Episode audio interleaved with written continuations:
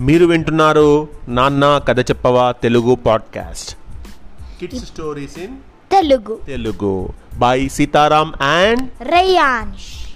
Reyansh ఇప్పుడు ఒక మంచి కథ చెప్తాను. అదే ఏంటంటే డాక్టర్ ఎం హరికిషన్ గారు రాసిన చిలుక ముక్కు చిన్నోడు. ఒక అడవిలో ఒక పిల్లోడు ఉండేవాడు. వాడు చాలా మంచోడు.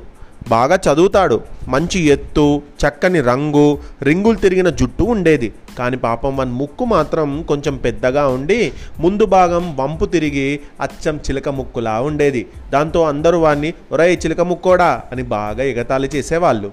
వానికి అద్దంలో తన ముక్కు చూసుకున్నప్పుడల్లా పాపం చాలా బాధ కలిగేది. ఒక్కడే కూర్చొని కళ్ళ నీళ్ళు పెట్టుకునేవాడు. ఎప్పుడూ అదే ఆలోచన ఒకటే బాధ. దాంతో నెమ్మదిగా చదువు అటకెక్కింది. బడిలో బాగా వెనకబడిపోయాడు. ఆ పిల్లోని ఇంటి వెనక పెరడులో ఒక మామిడి చెట్టు ఉంది. దాని మీద ఒక అందమైన రామచిలక గూడు కట్టుకుంది. ఒకరోజు ఆ పిల్లోడు పెరటిలో మంచం వేసుకొని పడుకున్నాడు. ఎదురుగా కనబడిన చిలుకను చూసి ఏ చిలుక నీ ముక్కు నా ముక్కు ఒకేలా ఉన్నాయి. కానీ నీ ముక్కు చూసి అందరూ అబ్బా ఎంత ముచ్చటగా ఉంది అని పొగుడతారు. నా ముక్కు చూసి చీచీ ముక్కెలా ఉందో చూడు అచ్చం చిలక ముక్కులా ఉంది అంటూ తిడతారు. ఈ ముక్కు వంకరపోయి చక్కగా ఎప్పుడు మారుతుందో ఏమో అన్నాడు. ఆ మాటలకు చిలుక చిరునవ్వు నవ్వి ఈ లోకంలో అందరికీ అన్నీ ఉండవు. ముక్కు బాగుంటే మూతి బాగుండదు కన్ను బాగుంటే కాలు బాగుండదు. కొందరు ఎత్తుకుంటే ఇంకొందరు పొట్టుకుంటారు.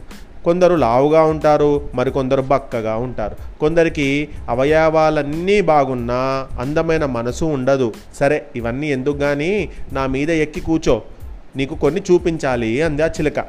వాడు పడకపక నవ్వేసి నువ్వు ఉండేదేమో జామకాయంత నేనుండేదేమో పనసకాయంత ఎలా కూర్చుంటా నీ మీద? అన్నాడు. అదా నీ అనుమానం పర్వాలేదు. నేను అలాంటి అలాంటి అల్లాటప్ప చిలుకను కాదు.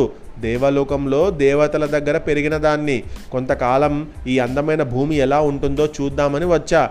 నేను కావాలంటే ఏనుగంత పెద్దగా మారగలను చీమంత చిన్నగా కూడా కాగలను. ఒక్క నిమిషం ఆగు అంటూ నెమ్మదిగా పెరగడం మొదలుపెట్టింది.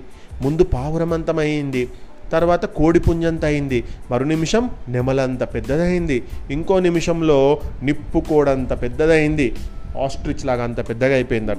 ఆ మరు నిమిషమే గండభేరుండమంత అయ్యింది. అది చూసి వాడు సంబరంగా దాని మీదకెక్కాడు.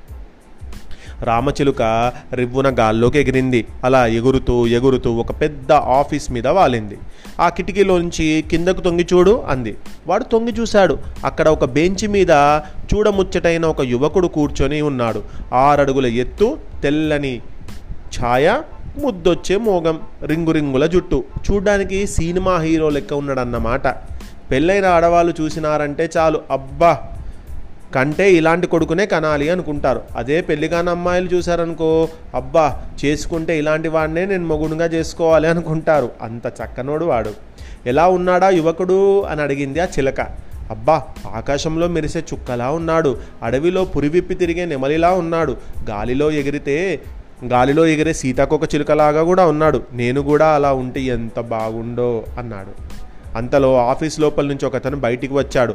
పొట్టిగా నల్లగా బట్ట బట్టతలతోటి అందవికారంగా ఉన్నాడు. అతను బయటికి రాగానే ఈ ఆరడుగుల అందగాడు ఒక్కసారిగా పైకి లేచి సార్ సార్ సార్ అంటూ భయం భయంగా వంగి వంగి సలాములు చేసుకుంటూ వణుకుతున్న చేతులతో అతని చేతిలోంచి సంచిని అందుకొని అతని వెనుకనే పరుగులాంటి నడకతో వినయంగా వెళ్తున్నాడు. అతను హుందాగా అడుగులో అడుగు వేసుకుంటూ పోతుంటే ఎక్కడి వాడక్కడ లేచి నిలబడి వినయంగా తల వంచి నిలబడుతున్నారు.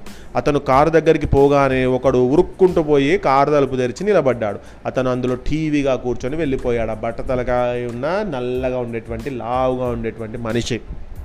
చిలుక ఆ పిల్లోని వంక తిరిగి చూశావా? అతడు ఎంత గలీజ్గా ఉన్నా చూడ్డానికి అందరు ఎలా గౌరవం ఇచ్చారో దీనికి కారణమంతా అతని చదువే. నిజమైన గౌరవం అందం నుంచి రాదు. తెలివితేటలు అధికారం నిజాయితీ నుంచే అందుతుంది. ఈ వికరించడాలు వేలాకోలాలు అన్ని చిన్నతనంలోనే. నువ్వు బాగా చదివి పెద్ద అధికారివిగా మారావనుకో గౌరవం దానంతట తానే ఎత్తు పరిగెత్తుకొని నీ కాళ్ళ దగ్గరకు చేరుతుంది. ఈ నడుమ నువ్వు అనవసర విషయాలలో ఆలోచనలతో చదువులో బాగా వెనకబడిపోతున్నావంట కదా. పని పాట లేని వాళ్ళు ఎన్నో మాటలు అంటూ ఉంటారు. నిన్ను ఎప్పుడు ఎగతాళి చేస్తూనే ఉంటారు. వాళ్ళందరినీ నువ్వు పట్టించుకుంటూ ఉండకూడదు. చదువు మీద జాస ఉంచు. సరేనా? అంటూ అక్కడి నుంచి ఎగిరిపోయింది. అలాగే ఆగు నువ్వు చెప్పినట్టే వింటాను. నేను నన్ను ఇంటి దగ్గర దించు. ఇలా వదిలి వెళ్తే ఎలా? అంటూ ఆ పిల్లోడు గట్టిగా అరిచాడు. ఆ అరుపునకు అప్పుడే అక్కడికి వచ్చిన వాళ్ళ అమ్మ ఏరా? హాయిగా చెట్టు కింద పడుకొని కలలు కంటున్నావా? లే ఇంట్లోకి రా అని లేపుతుంది. ఓ ఇదంతా కలనా అని అనుకున్నాడా పిల్లవాడు. కానీ కలలో జరిగినటువంటి విషయము నిజం కాకపోవచ్చు. కానీ నిజమైన విషయం ఏంటి? బాగా చదువుకుంటే మంచి గౌరవం అనేది వస్తుంది.